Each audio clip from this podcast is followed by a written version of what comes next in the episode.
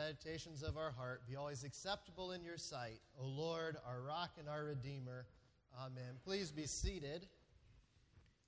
This has nothing to do with the sermon, but I was so excited at the early service. So a few months ago when I preached, someone came up to me after and said, You really need a new Bible. They said, It's shedding all over your clothes. And I said, Well, I've had it for quite a while and I like it. And they said, Well, we're going to buy you a new one. And I said, I don't want a new one. So they took my Bible and sent it off to be recovered and rebound, and I am just so thrilled with it. I said, It's the little things. So thank you to that person that did this. I love it. So today, what we're going to look at is this gospel reading. And before we get into the gospel reading, you know, it's, it's the Good Samaritan. It's one we all know. We've heard this so many times. And so when Father Tom sent me the readings when I was at RYM um, last week or two weeks ago, I read it and I went, oh, that's such a simple one to preach on. No big deal. And then I came home. And I started reading it and reading the other readings and thinking about it and reading commentary and listening to podcasts. And I went, oh man, this is like a, a five part sermon, I feel like. So I really had to work hard to condense it down. And as I was doing this, and I was kind of grumbling about it, saying, God, this shouldn't be that complicated. It's the Good Samaritan. Why is there so much information? I mean, Karen hit the big idea at the end there go and do likewise. So we were done once the mic came on. That was good, Karen. That was good. But God reminded me when I preached last month, we talked about the Word and about being a Bible Christian. And this isn't like he, what he reminded me was you don't read these the Bible once and say, did it, good, good to go. It's something that we constantly have to do, and every time we read it, we get something more out of it, and God reveals something new to us. And as we study it and do these things, there's always more that we get. And so that's kind of was the case with the parable of the Good Samaritan, a story we have heard a lot, a story that probably most of us could tell you about. But when you really jump into it and start studying it, it reminds you why we're supposed to constantly be in the Word and in prayer and do these things. So it was a good reminder for me as I studied and prepared for today. So the big idea for today is really that Jesus loves us unconditionally. So are we loving our neighbors through Him? So as this parable starts, or as this starts with the attorney, the tax or the lawyer, um, Jesus is moving into his last year of life, his last year of his three years of ministry. And he's calling people to be disciples of his. And what he's calling for is true disciples, not people that are just curious. I think as we can go through the Gospels, we see a lot of people following Jesus. The crowds gather, they get excited, they get fed, there's healings, demons are cast out. But if you go back to the beginning of this chapter in Luke, you know, Jesus, Jesus is sending out the 72. They've had so many people come and join in with Jesus and are excited about it, are curious about it. But when it comes down to the sending out, there's 72 being sent out and there's 12 disciples. You see, Jesus is not looking for people that are curious, he's looking for people that are committed. If you look back at Luke chapter 9, it said, If anyone would come after me, let him deny himself and take up his cross daily and follow me. You see, Jesus wants a commitment. He's saying, Deny yourself, your ambitions, your own desires, your own will, and submit to every and submit everything to me. Refuse to associate with the person that you were before you knew me. Take up your cross. And even if I ask you to die, be willing to die. Submit in obedience to my will and my word. And that's a really hard call, but it's the true call to true discipleship. And I think we see that in this parable of the Good Samaritan. So, this parable really starts with, or the beginning of this section starts with um, verses 25 to 28, and that's kind of a theological section of where it says, And he answered, You shall love the Lord your God with all your heart, soul, mind, and strength, and love your neighbor as yourself. So that's kind of the theological piece. And then we move into verses 29 to 37, where it's the parable, and that's the practical piece. And really, if you look at it further, it's broken into three segments. The first segment is the, a, a lawyer that's putting Jesus to the test. And he's questioning, How do I get eternal life? And the lawyer, like the Pharisees, are often putting Jesus on trial, and then they try to justify themselves. And Jesus does what he often does he flips it around and asks him to answer the question. And then he instructs him to go and do it. And then in the second segment of this, the lawyer tries again and says, Well, who is this neighbor that I'm supposed to be loving? And Jesus, once again, really doesn't answer the question directly, but responds with a parable. And then finally, at the end, in this third segment, we learn the reaction of the lawyer to the parable when Jesus once again forces him to answer the question, Who is your neighbor? And again, Jesus instructs him then to go and do it. You see, the lawyer wants to debate Jesus. The lawyer wants to have a debate, but Jesus shows us he's not interested in having a debate. He's interested in what one does. So, who is this lawyer? I mean, we don't know who he was, but we know that he was a legal icon. Now, today, when we think about lawyers, we often think of criminal law, civil law, but we don't really think about religious law. But in a government like Israel's, these were the law experts, not in civil law or Roman law, but in the law of Judaism. They were the religious, they were interested in the religious law, starting with the law of Moses. And as the Pharisees worked to discredit Jesus, which they did from the very beginning of his ministry, if you looked back at Mark chapter 3, they were plotting against Jesus. They were plotting how to kill him from the very beginning of his ministry. They wanted to take this guy out. And to do that, they needed the consult of the religious lawyers. Now, these lawyers really didn't have any power or authority. They were just counsel for those who were in power. And so they needed, the Pharisees needed these guys.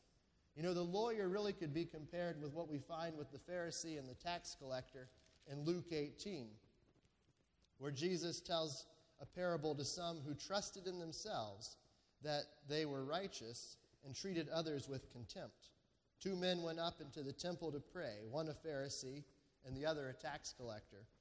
The Pharisee, standing by himself, prayed thus God, I thank you that I'm not like other men, extortioners, unjust, adulterers, or even like this tax collector. I fast twice a week, I give tithes of all that I get. But the tax collector, standing off to the side, would not even lift his eyes up to heaven, but beat his breast, saying, God, be merciful to me, a sinner. I tell you, this man went down to his house justified rather than the other. For everyone who exalts himself will be humbled, but the one who humbles himself will be exalted. You see, that's who this lawyer was. He was the Pharisee. He thought he had it all together. He knew all the answers, he had all the knowledge. He knew the answer to how to get eternal life.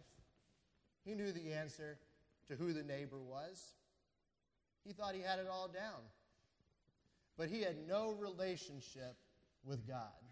He had no relationship with Jesus. He had the head knowledge, but none of it had trickled down to his heart. And so, like the Pharisee, the lawyer didn't really need more information. He knew the Torah, he knew what it said, he knew the right answers. What he needed was transformation. What he needed was a heart change. He needed to turn from the sin of self righteousness and turn to Christ.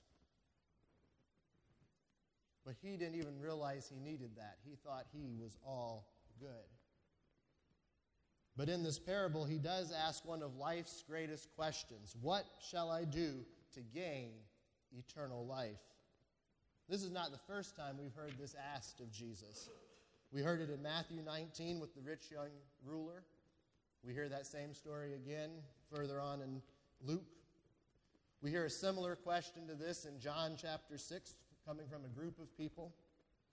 And the reason they ask this question is because they recognize, they recognize that there is eternal life. There's something past this life here on earth.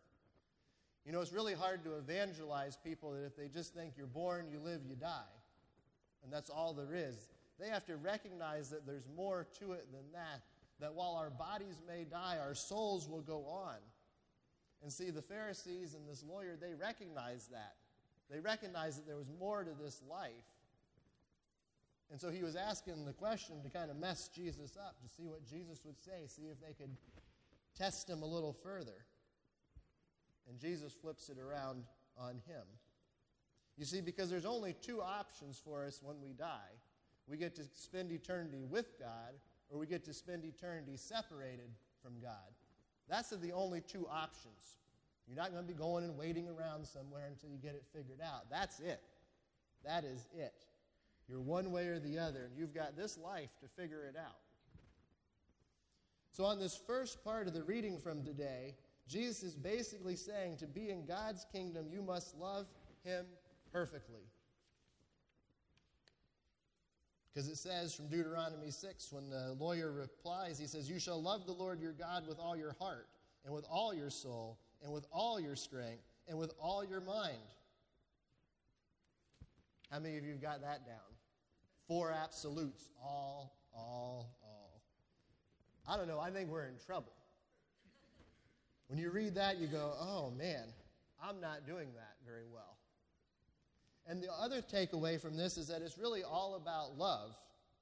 It's not really about the law, because when you love Him, you will keep the law. But it starts with that love piece. You know, the Ten Commandments are made up the first half with how to love God, and the second half, how to love your neighbor. I mean, that's where it's how it's made up. It's always love God first and then love others. So in this parable, we see that you might know the gospel. You might be able to come and recite the creeds and acknowledge what we believe. But if you don't know Jesus, you're lost. If you, if you only have the head knowledge piece, you're not going to make it. You're not going to be able to withstand the pressures when the hard times come, when the struggles come. You know, Jesus is saying here the person who loves God perfectly, who loves others perfectly, who is completely self denying, selfless, this person qualifies for eternal life. Not going to work well for us because I'm not doing those things and I'm in seminary. Still not working. So, what exactly does this command do for us? Well, it reveals that nobody can keep this command. Nobody. And I can't remedy my own sin. And I can't love God in that way. That's what this is revealing to me when I read it. I can't do it. Over in Romans chapter 7, it says, So the law is holy, and the commandment is holy and righteous and good. For we know that the law is spiritual, but I am of the flesh, sold under sin. For I do not understand my actions. For I do not do what I want, but I do the very thing that I hate. Isn't that true for all of us? That the very standard we have from God is not possible because of our sin. We keep falling short, we keep giving in to the flesh. And the only way that it's made possible for us to love God and to really love others is through his son. Because only through Jesus will I know how to love God and love others and love my neighbor. Back in Matthew chapter 5, it said, Jesus said, You have heard it said, You shall love your neighbor and hate your enemy. You shall love your neighbor and hate your enemy. You see, this is what this lawyer believed. There was those that I could love, that was my neighbor, and there was enemies, and I could hate those people. I could hate those people. And so what he is saying to Jesus is, Do you have a different definition for neighbor? And Jesus is saying, Yes, in this parable. And he does it in such a way that the lawyer has no way but to say, Oh, yeah, the one that showed mercy. Because there's no other option for him to say based on that parable. And Jesus goes on in this passage from Matthew to say, But I say to you, love your enemies and pray for those who persecute you so that you may be sons of the Father who is in heaven. For he makes the sun rise on the evil and on the good, and he sends rain on the just and on the unjust. For if you love those who love you, what reward do you have? Do not even the tax collectors do that? And if you greet only your brothers, what more are you doing than others? Don't even the Gentiles do the same? You therefore must be perfect, as your heavenly Father is perfect. We're called to be different as followers of Christ. We're called to be different. We can't just like the people that like us and dislike the ones that don't. You know, loving your neighbor, loving God means that one cannot place limits on whom must they must love as a neighbor. We don't get to choose. G.K. Chesterton said this He said, We make our friends and we make our enemies, but God makes our neighbors. The old scriptural language showed so sharp a wisdom when it spoke, not of one's duty towards humanity, but of one's duty towards one's neighbor. The duty towards humanity may often take the form of some choice, which is personal or even pleasurable. But we have to love our neighbor because he is there. A much more alarming reason for a much more serious operation. He is the sample of humanity which is actually given to us. Hmm. And you see, that really starts with our families. I don't think any of us here chose our families. We didn't get to go in the line and say, hey, God, I want to go with that family down there. They look like a good bunch. Not how it worked. We didn't get to choose them. So, really, they became our first neighbors. Many of us wouldn't have chosen the families we chose. But the families are a laboratory of neighbor love because we learn how to love our neighbor with our families because families are a microcosm of the world. When it comes to the church, we choose our church, but we don't choose the other people that show up at our church. We don't get to choose who comes into this community. And sometimes, after a while, the church begins to kind of feel like our family. And sometimes that's good, but it also means we got an irritating cousin over here. It also means we have those people that we're not getting along with all the time. And so after a while, we feel a little frustrated because the leaders in that church have disappointed us, and fellow members who see the world differently disappoint us. And then these people, their interest or their ministry priorities or their educational philosophies or their musical preferences differ from our own. And doing life with these people is really not what we expected and not what we dreamed of. And see, this is, didn't just happen today, this has been going on since the early church. If you study the early church history from the very beginning, the Jews and the Gentiles that had come together and were following Christ, they didn't see eye to eye. And there was tension. And century after century after century, we find that the church has never been perfect. And yet we're still called to love each other. In John 13, Jesus said, A new command I give you, that you love one another, just as I have loved you. You also are to love one another. And by this, all people will know that you are my disciples, if you have love for one another. You know, this week I was talking to someone, and they were telling me about a very frustrating experience they'd had while they were helping someone else in our church. And they said, Yeah, I had to. I had to make a phone call to this person in the company, and they couldn't help, and then to this person and this person. You know how it usually is when you're calling and need customer service. And finally, they asked for the supervisor, and they said by the time they got to the supervisor, when the supervisor came on the phone and said hello, they said, Listen, I love Jesus, but. And they went on to say, and I said, Well, that's never good when you have to tell the person you love Jesus. And they said, Well, I, I do that at times because I have to remind myself that I love Jesus, and hopefully it'll change how I respond to that person on the other end of the phone. You see, they'll know we are Christians by our love, and yet how often we fail and have to say, I do love Jesus. I know that's a surprise. And we've all been there at times. We've all acted in ways that don't really reflect that love. But Jesus is saying, people will know that you're disciples by your love.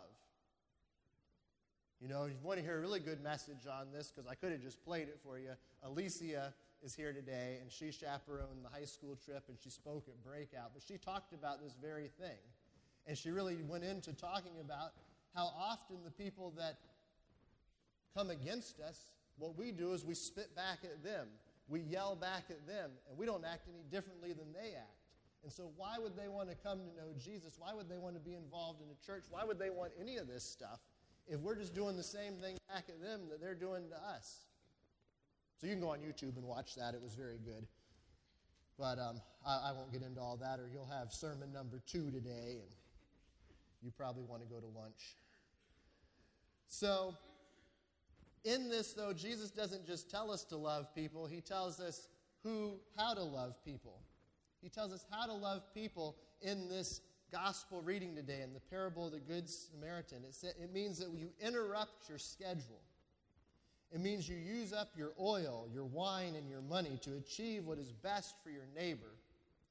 It means having a heart which wants to seek another person's good over your own. And it all goes back to picking up your cross daily and following Him. Because it's not the normal response that any of us want to give. And yet, that's what Jesus calls us to. You know, a simple way to look at this is it's the golden rule do unto others as you would have them do unto you. And yet, oftentimes, we feel okay passing by our neighbor. And then Jesus says, Oh, that's your neighbor. I want you to minister to them. I want you to do something for them. And we go, Really? Please. I'm in the Walmart checkout line. Please. Don't, don't put me through this. I don't go to Walmart very often, so maybe the Publix line for me. But the deal is, is it might be a stranger. It might be a stranger, but oftentimes these neighbors are the people that live in our own house, or live on our street, or we work with, or they come to our church. Oftentimes, these are the people that are our neighbors that really, at times, have frustrated us, and we want to go pass by on the other side because of something they've said or they've done to us along the way. You see, the lawyer's problem in this parable and our problem is not the definition of neighbor. It's really not. The problem is becoming the kind of person who, because of God's love and grace and compassion, cannot pass by someone on the other side of the road. That's the problem. Because of God's love and compassion, we can't pass by them any longer. But when we don't love God and we don't recognize that He loves us, it makes it a whole lot easier to pass by these people. Max Lucado said this He said, God's grace has a drenching about it, a wildness about it, a white water riptide, turn you upside downness about it. Grace comes after you, it rewires you from insecure to God secure, from regret riddled to better because of it, from afraid to die to ready to fly. Grace is the voice that calls us to change and then gives us the power to pull it off. You see, on our own, we can't do it, but with God's love and God's grace, we can change through the power of the Holy Spirit working in our lives. We can become different people than we were before we knew Jesus. And when that happens, we no longer can pass by our neighbor because we recognize that everyone is our neighbor. And God's going to place people in our lives all along the way that may inconvenience us. And yet He says, There's your neighbor. Go do this. And so, as we read this parable, there's three categories of people that we can be. We can be the robbers and say, What's yours is mine, and I'm going to get it from you. And all of us at times know what it's like to envy others in our hearts. We can be like the priest and the Levite who said, What's mine is mine, and I'm going to keep it. And we choose not to share our time and our talent and our treasure with those that we meet along the way. Or we can be like this Samaritan, the unlikely one, the one that shouldn't have wanted to help a Jew, who says, What's mine is yours, and I'm going to give it to you. Dietrich Bonhoeffer said this He said, To abide in love means to have open eyes, to be able to see what only a few people can see. And most important is the one that allows oneself to be interrupted by God. That's where I struggle the most to allow God to interrupt. I'm a very type A personality. I have a plan. Now, don't go down to my office right now, it's a total mess. with RYM coming. But normally, I'm a very organized. It's like the schedule's here. I check off the boxes. I know what has to be done every day. And the thing that gets me every time is when God interrupts those plans. Because on a daily basis, God interrupts those plans. And the schedule changes. And you go home, and I can choose at the end of the day say, Thank you, Lord, for not letting me have my way. Or I can go home and say, What did you do today, God? Look at all these things I didn't get done. Good job. I got to go in on my day off now. I mean, I can do that. I can do that. But it's a lot better when I can wake up in the morning and submit to God's will and say, I do have a plan. I, there are things that have to get done. But I'm okay if I've interrupted today. I'm okay if today doesn't go as planned. You know, that's been an area of my life that God really had to work, that I could be okay with being interrupted by God. In 1 John, it says, Beloved, let us love one another, for love is from God. And whoever loves has been born of God and knows God. And anyone who does not love does not know God, because God is love. In this, the love of God was made manifest among us, that God sent his only Son into the world so that we might live through him. In this is love, not that we have loved God, but that he loved us and sent his Son to be the sacrifice for our sins. You know, we must be willing to fall at his feet every day and allow him to do with us as he pleases. You know, the world needs to know that there is hope through Christ. And it starts really with us being in the Word. It starts with us having a good prayer life. It starts with us cutting out that time daily to spend with Him. Because once I do that, He starts to change me. And I become that a totally different person than I used to be. And when that happens, I start to look at the world around me differently and the people around me differently. And with that change, I'll start to love people the way Jesus has loved me, unconditionally. You know, I was reminded as I was preparing for this sermon of um, Mitch Downs actually reminded me of it last month. There was this story, and I heard it when I was in college at USF, about this girl that was up at the University of Florida, true story. And um, her name was Ashley, and she was a wreck. Total wreck. Lived by the world's standards, had a terrible boyfriend that lived with her, but she thought she was just living the best life, doing whatever she wanted to do. And so things happened, and she had to break up with the boyfriend, so she kicked him out. He was living with her. And she advertised for a roommate for her last semester of, of college. And so this girl applies, Krista. And so Krista comes in, and within the first day, Ashley's wondering what the heck she's done. Because this Krista girl is a crazy Christian a fruitcake, as she called her. And she was totally frustrated that this was going to be her last semester of college. The semester that she wants to party, that she wants to have a good time. She's living now with this crazy Christian girl. And so Ashley said, Well, I'm just going to bear and get through it, and hopefully she'll do the same. But you see, Krista had been changed by Christ because Krista had come to know Christ very personally, and so she was very involved in Bible studies, and she liked having people over and evangelizing and talking to people. And so Ashley couldn't really get away from this. And so, as a couple weeks go by of the beginning of that spring semester, Ashley's life kind of falls apart more and more. And finally, in different conversations with this fruitcake girl, Krista, she goes to her and says, What is it about you that's different? And so Krista shares the gospel with her. Now, Ashley had a mom and stepdad and brother that were Christians, but she, like her dad, was an atheist. So Krista evangelized to her, and they watched some different sermons, and they did some different things. And the Holy Spirit moved, and Ashley accepted Christ. And she went and told her mom and the stepdad, and they rejoiced. And her dad said he didn't understand, but he loved her anyway. And so for the next few months, her life totally changed. She got involved in Bible studies, she was involved in the campus ministries. Her friend group changed because she was not the person she was at the start of that semester. And so, as the semester came to a close, she went up to Jacksonville to see her family, and her dad was buying her or ordering her a new car for her graduation present. And they order the car, and the next morning she gets up and she goes to church, and she goes to lunch, and she's on her way back from Jacksonville and has a car accident and dies. A tragedy, two weeks before she's supposed to graduate a month before she's supposed to move to California to start this new job that she's been striving and working hard for. And that could have been devastating to her family. That could have been devastating. It was terrible. But as a result of Krista evangelizing her, she had come to know Jesus. And so they knew that she was not spending eternity now separated from God, but eternity with God.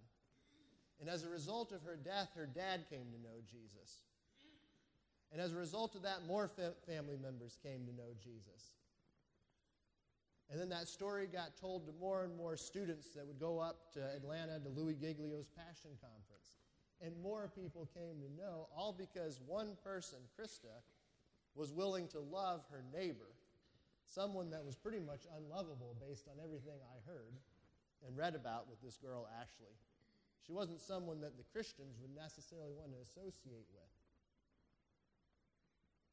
But because Krista knew the call on her life and she knew what God would want her to do and what Jesus had died for on that cross, she put aside those things of saying, oh, I don't want to be with you, and said, I love you. And I want you to know Jesus the way I do. And so Ashley's life was changed and her family gets to see her again, and more people's lives were changed. You see, that's what it looks like to love our neighbor. It may be inconvenient, we may get beat up a little bit, and we may have to give so much of those, our time and talent and our treasure. But we do it because we know that this is not all there is. This is not all there is. There's a life after this. And as someone that loves Jesus, we should be striving to bring others to Him and share that gospel with them.